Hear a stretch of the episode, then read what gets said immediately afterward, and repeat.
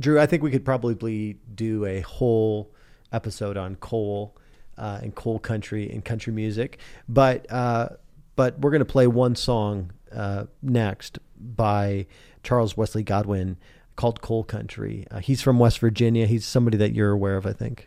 Yeah, and this song in particular is very much one of those songs that doesn't pull any punches. And I love that in country music.